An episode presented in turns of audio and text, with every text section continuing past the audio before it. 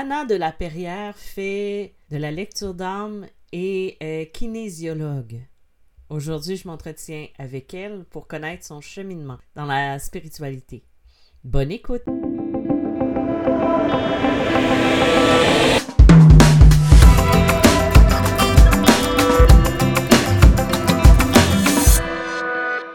Bonjour Anna, comment vas-tu, mais vraiment pour vrai, là? Pas juste euh, oui, ça va, là. Comment vas-tu aujourd'hui? Alors, bonjour Isabelle. Écoute, ça va pas mal. Euh, oui, ça va plutôt bien. Mais euh, de vrai, de vrai. De vrai, de vrai. Parce que des fois, on dit je vais bien, mais finalement, c'est un peu un petit mensonge. pour situer un petit peu les gens, de quel endroit viens-tu exactement? D'où viens-tu et qu'est-ce que tu fais dans la vie? Alors, euh, moi, je viens de Paris. Euh, je suis euh, française, donc de Paris. et je suis formée à la kinésiologie et je pratique aussi la lecture d'âme. Voilà. Donc, comment en es-tu arrivée à faire de la lecture d'âme? Alors, ça s'est fait très progressivement. à partir du moment où j'ai commencé la formation de kinésiologie, euh, j'ai suivi tout le, processus euh, kinésiologue et euh, petit à petit, je me suis aperçue que ma pratique, elle allait un peu au-delà de la kinésiologie, à savoir que je donc, me suis aperçue que je canalisais des, des messages de l'âme. et ça, je l'ai découvert en justement en écoutant des podcasts et des YouTube de personnes qui étaient médiums et faisaient de la canalisation aussi.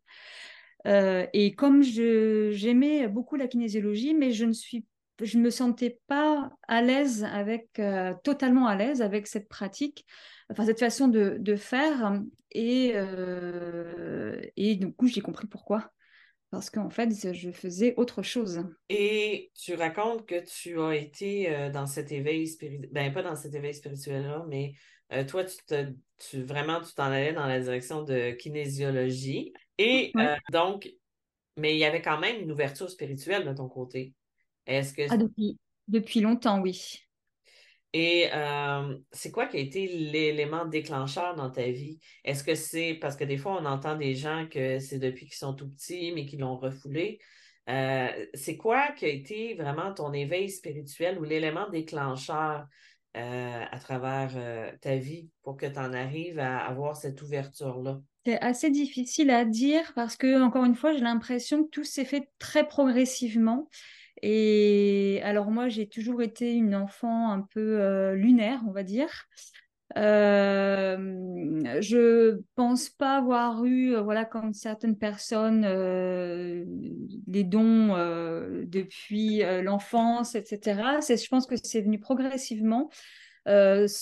et en fait, moi, je suis musicienne déjà depuis toute petite, en fait, et de famille.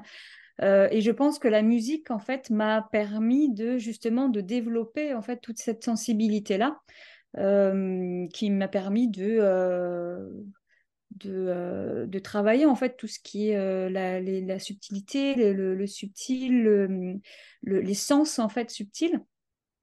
et en fait, pour moi, il n'y a pas eu de, j'ai pas le souvenir qu'il y ait eu de déclenchement à cet éveil-là.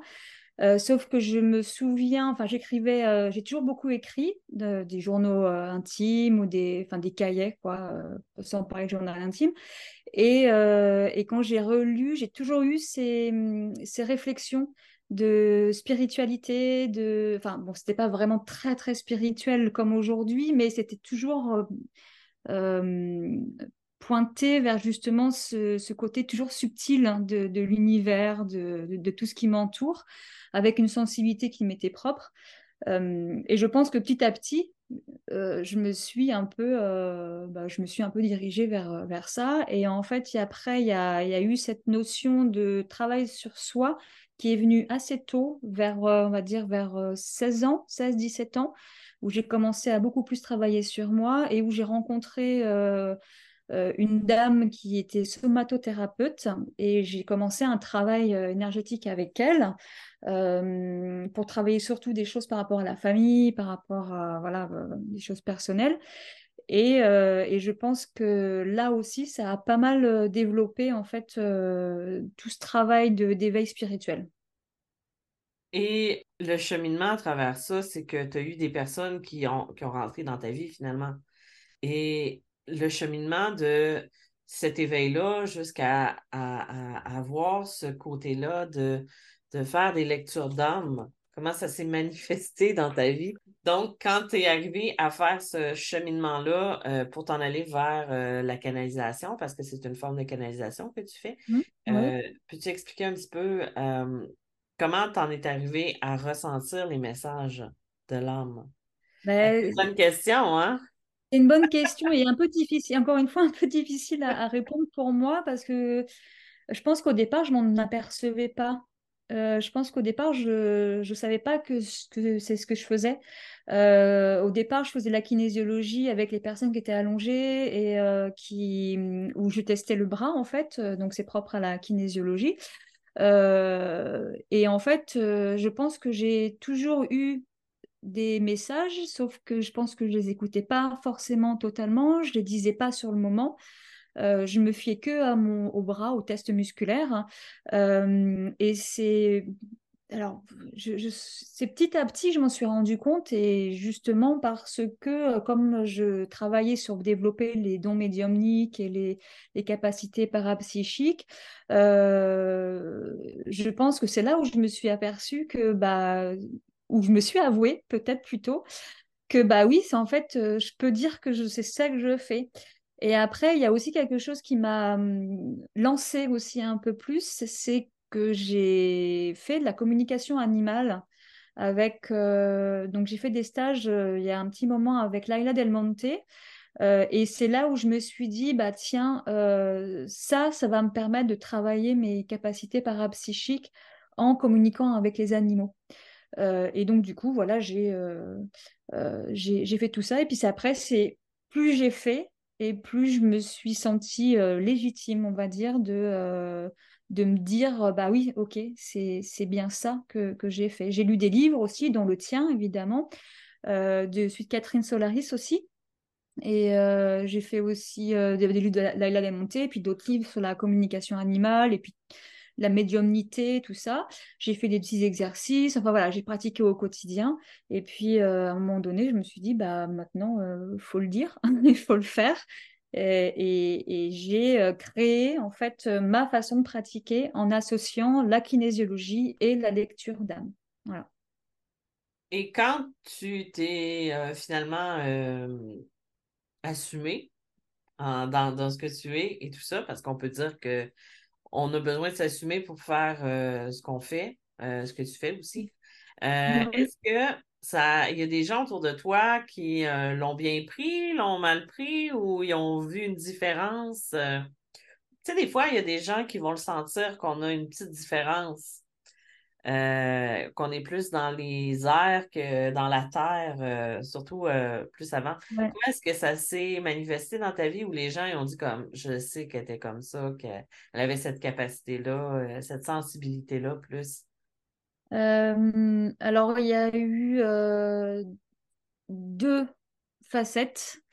Il y a des personnes qui me connaissent bien justement et qui me disent effectivement, bah oui, tu as cette sensibilité-là, et notamment parce que, euh, enfin, j'ai par exemple, j'ai une amie euh, qui me qui a toujours euh, su que j'avais cette sensibilité-là et, très poétique, tout ça très très sensible. donc ça l'a pas étonné. et après, encore une fois, comme ça s'est fait tout petit à petit, euh, le j'ai pas eu à prouver quoi que ce soit en fait. Et à un moment donné bah moi je me suis euh, positionnée comme ça. Et euh, bah, les gens ont suivi ou pas. Et, et puis après j'ai pas euh, j'ai pas disons, disons, que pour moi c'était plutôt un challenge de me dire bon bah voilà je m'accepte moi comme je suis les autres doivent m'accepter comme je suis aussi. Tu vois? Donc le, le ménage est fait naturellement voilà, c'est ça. Parce que des fois, c'est ça qui fait peur, je pense, aux gens euh, quand ils font ce. Oui, Ouais, c'est surtout aussi par rapport à. hum, Par contre, moi, ce, ce à quoi je suis plus confrontée, c'est plus le côté, euh, oui, peur justement de, de qu'est-ce qu'on peut percevoir et qu'est-ce que, euh, qu'est-ce que, euh, que les, les- les personnes peuvent se sentir un petit peu vues, si je peux dire ça comme ça, tu vois. Et en fait, ça peut gêner, effectivement. Mais comme je, j'essaie de rester quand même discrète par rapport à ça, euh, j'essaye de pas euh, trop euh, empiéter en fait sur les, sur les, les gens qui m'entourent, quoi. C'est-à-dire que j'ai- je fais une barrière, c'est-à-dire que si, si les gens viennent me voir pour avoir cette qualité-là, ok, mais sinon, je ne, je ne la montre pas. Je sais pas comment dire, mais je la, je arrives la, à faire une pas, abstraction à couper. Ouais. Voilà. D'ailleurs, euh, tu parlais de ta plus grande gêne avec les gens euh, qui peuvent euh, être gênés à, à- à ça. Mais à travers ton cheminement, c'est qu'est-ce qui a été ton plus grand défi dans ta mission actuellement? Parce que c'est comme une mission pour toi.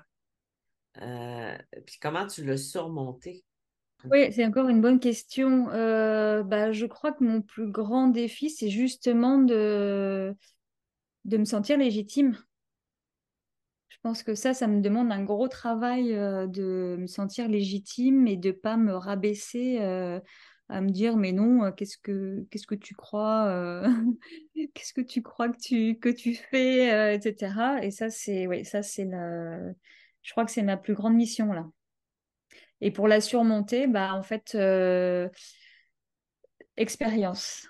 C'est plus je fais, plus je fais, plus je fais, plus je, plus j'ai des résultats et plus j'arrive à voir en fait que et à sentir du coup que, euh, bah, que c'est bien ça, quoi, que, c'est- une juste place dans laquelle je suis et que, et que je suis légitime en fait.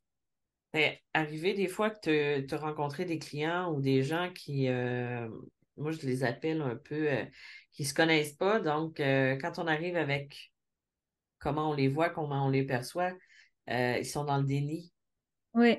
Est-ce que ça te, ça a joué dans ta confiance en toi, même si tu sais que c'est l'autre, que tu es dans le bon?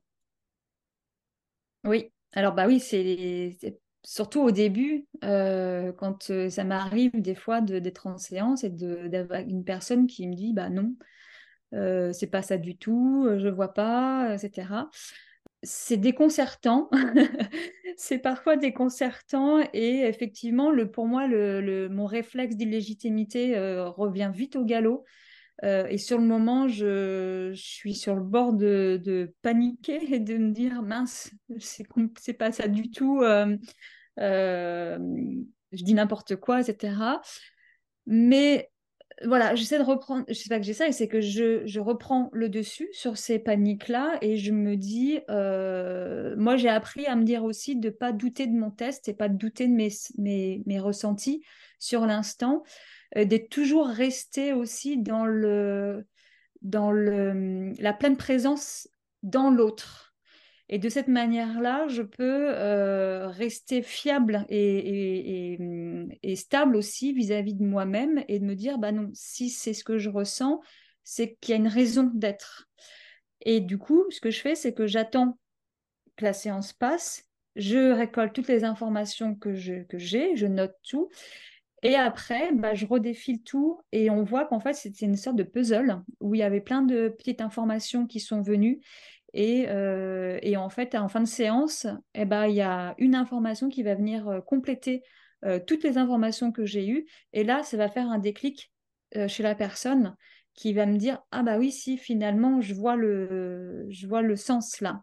Ou alors, ça peut arriver aussi que la personne me rappelle après la séance, genre quelques semaines plus tard, et euh, me dit ah bah oui euh, là au départ j'étais pas du tout d'accord euh, mais en fait on m'a mis sur la route des événements et des éléments qui m'ont fait comprendre que bah c'était ça en fait voilà donc c'est une sorte de déclenchement en fait Dans le fond, c'est, comme pour. c'est comme des tests de la vie pour te dire, ben oui, tu es correct, même si on te fait douter. Dans le fond, c'est vraiment comme essayer de te ramener à, ce doute qui revient occasionnellement. Puis te dire que ce doute-là, euh, c'est bien de l'avoir, mais tu l'as en toi, mais il faut que tu arrêtes de douter constamment. Oui. Ils sont, plutôt drôles, nos amis en haut, des fois, de nous envoyer de ce, genre de test-là.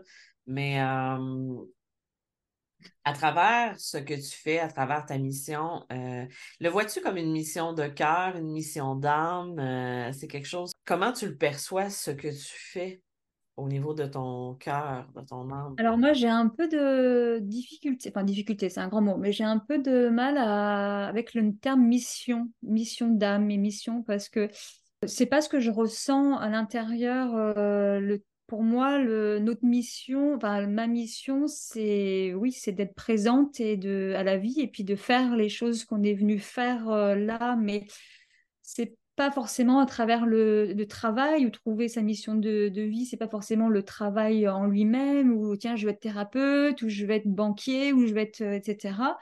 C'est plus la présence euh, à soi et aux autres et de et de, pour moi, c'est de régler aussi euh, les, difficultés, les problèmes, les, blocages, les nœuds, le karma, tout ça, qui fait qu'on est là aujourd'hui. Et pour moi, c'est plutôt ça la mission. Et après, de, de, décider euh, sous quelle forme on va, la, on, va la, on va le faire, ça, c'est une autre histoire, tu vois.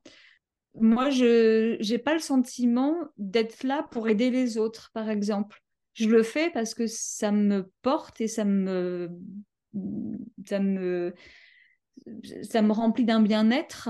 Et, euh, et, je sens que par ce travail-là, je peux aussi, moi, euh, faire mon cheminement. Euh, peut-être que moi, ma mission de vie, ce serait de, réussir à vivre avec les gens, avec les autres on a tous, euh, voilà, on a tous des difficultés euh, et peut-être que voilà, à travers une sorte de métier, euh, on est confronté à des, choses pour lesquelles on doit dépasser, des choses desquelles on doit dépasser en fait. Je sais pas si je suis très claire. Oui, je comprends absolument. ce qui est important pour toi, c'est surtout de te réaliser dans tout ça d'apprendre de, ce que tu fais, de débloquer euh, qu'est-ce qui bloque? Parce que en tant qu'humain, on a tous euh, des choses à travailler. Il n'y a personne. Non, non, je vous l'apprends, il n'y a personne de parfait encore. Même ceux que, vous qui vous inspirent, même les personnes qui vous inspirent, ils ont des défauts, ils ont des choses à travailler, ils ont des missions. Euh, puis que chacun, pour chacun, l'herbe n'est pas plus verte qu'une autre mmh. personne. C'est juste des fois le chemin qu'elle va prendre pour euh, y arriver. Puis en même temps, ben, faire ce que tu fais, toi, ça résonne en toi. Ça te permet de trouver un sens, si je peux dire ça comme ça, à ta vie, parce que tu sais dans quelle direction tu vas et euh, ça t'amène aussi ce cheminement-là. Mais comment tu continues d'apprendre et euh, d'évoluer euh, dans ce que tu fais, dans, même personnellement. Là, on parle de ton travail, mais personnellement, parce que tu as abordé un petit peu le sujet de, de, ce que c'était pour toi, euh, ce que tu faisais, mais euh, comment tu continues justement de faire cette évolution-là et cet apprentissage-là? C'est une bonne question. Ah, Alors, c'est un oui, un travail quotidien en fait. Euh, enfin, un travail, c'est pas, c'est une observation plutôt qu'un travail. Euh, une observation de soi, euh, de, en fonction de, de, des expériences de vie qui me sont présentées aussi sur le moment, quand voilà, avec les conflits, euh, toutes les choses un peu difficiles aussi, les, émotions qui arrivent, les, ressentis, les, contacts humains, tout ça. Euh, ça, déjà, pour moi, il y a beaucoup d'apprentissage parce que j'ai mm, une capacité d'observation qui s'est bien développée et donc je suis tout, enfin constamment, je suis beaucoup en train, souvent en train de me, de m'observer pour surtout quand c'est désagréable en fait, quand il y a des choses qui sont pas très agréables, comme je disais par rapport à des conflits ou des expériences un peu compliquées. et ben, sinon, moi, je continue à, me former. Euh, donc, je vais dans des stages, faire des formations euh, de temps en temps de, euh, liées à la kinésiologie ou à la médiumnité ou des choses comme ça. Je lis énormément de livres, pareil sur ces thèmes-là qui me qui m'importent.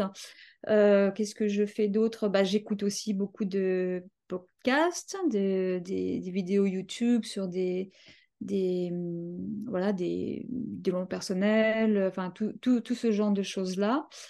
Euh, mais surtout, euh, euh, je pense que pour moi, surtout, c'est expérimenter en fait au quotidien, quoi, qui m'apprend beaucoup.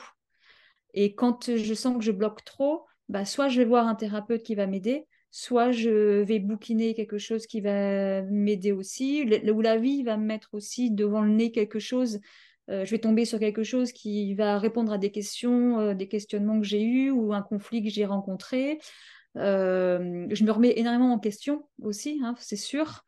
Euh, et, euh, et, petit à petit, bah, après, mon intuition, elle, elle, se développe aussi beaucoup. Donc, plus je vais entrer dans mon intuition, plus je vais, je me fais des auto-lectures d'âme aussi, finalement, parce que je médite sur des choses, je prends du temps pour me connecter et pour aller chercher les informations, etc.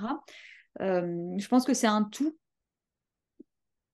un ensemble de tout ça. Ouais, de tout ça, voilà. Que tu fais quotidiennement. Et euh, quel conseil donnerais-tu à quelqu'un qui vit un éveil spirituel ou qui euh, aborde ce pan-là puis qui se retrouve perdu? Moi, le conseil que je donnerais, c'est euh, de travailler sur l'intuition, sur euh, le contact avec soi-même, le de oui de méditer c'est un grand mot mais de de, de cultiver en fait euh, ce, cet état intérieur euh, qui où il y a l'intuition. Parce que hum, c'est pour moi c'est la première chose c'est le, truc le plus, le plus important pour justement savoir où on va euh, savoir ce qui est juste, euh, savoir se connecter à, soi pour savoir qui on est. Euh, plus on va se connaître, plus on va, plus on va savoir ce qui est bon et juste pour soi, et plus on va du coup être bon et juste envers les autres. et je pense que c'est voilà, c'est un, atteindre le cercle vicieux, pardon, le cercle vertueux, pardon, et justement se défaire du cercle vicieux de la, mésestime et de la non-confiance, quoi. Et surtout dans l'éveil spirituel où on aura tendance aussi à beaucoup douter sur des choses et à se retrouver un petit peu isolé et un petit peu seul. Euh, et donc, comme de toute manière c'est inévitable parce que la solitude fait que aussi on avance et qu'on découvre des choses de soi, euh, je pense que la première chose à cultiver c'est justement cette euh, connexion à soi et l'intuition pour savoir où on va pour évoluer. Puis euh, finalement, une reconnexion à soi euh, et un travail sur soi aussi qui est primordial. Oui, bien sûr, bien sûr. Ouais. Euh, on s'en va vers la fin. je voulais te demander, Anna, c'est comment les gens peuvent te trouver pour te contacter pour obtenir tes services? Alors, ben, j'ai un site internet www kinésiolosophie.fr. Euh, j'ai mon Instagram aussi, donc du même nom, kinésiolosophie. Donc kinésiolosophie, c'est la kinésiologie au service de la philosophie de l'âme. Euh, donc c'était un mix des, deux hein, pour que ce soit plus facile à retenir parce qu'on m'a souvent dit que c'était pas si, pas si facile à dire. Euh, et voilà, donc Instagram ou site internet. On peut facilement te retrouver en tapant ton nom. Euh, oui, sur Google aussi, enfin sur, Internet, euh, euh, mon nom, prénom et nom de famille ou le site Internet et, je vais ressortir. Est-ce qu'il y a quelque chose que tu aimerais partager avec les gens avant la fin, je te, je te, donne un petit peu le mot de la fin. S'il y a quelque chose que tu aimerais partager, ça peut être avec ce que tu fais, les services que tu offres, peu importe, ou euh, oui, alors en fait, euh, là, on n'a pas, enfin, j'ai pas précisé, c'est que étant musicienne, moi, de, formation, j'ai toujours été euh, musicienne, pianiste et compositeur. depuis quelques mois, j'ai mis en place des guidances de l'âme. Et notamment avec une guidance de l'âme, je compose aussi la musique de l'âme de la personne au moment de la guidance. Euh, donc voilà, donc c'était pour euh, préciser que euh, j'ai envie en ce moment, je suis appelée à, renouer, à, recontacter mon côté artiste que j'avais un peu délaissé quand même, et donc à mettre la musique dans ma pratique, et notamment en composant des musiques de l'âme. qui est du coup en même temps un soin, un soin sonore, c'est au piano, alors peut-être au chant aussi, je ne sais pas encore, faut, faut voir. En fait, c'est selon euh, l'inspiration et le, message musical que l'âme me, donne, selon si c'est plutôt en voix ou en instrument de musique. Euh, donc, euh, donc voilà, c'était une petite précision. On, on peut avoir ces informations-là directement sur son site internet. Alors, pas pour les guidances de l'âme, parce que je n'ai pas encore mis à jour euh, pour la musique de l'âme, etc.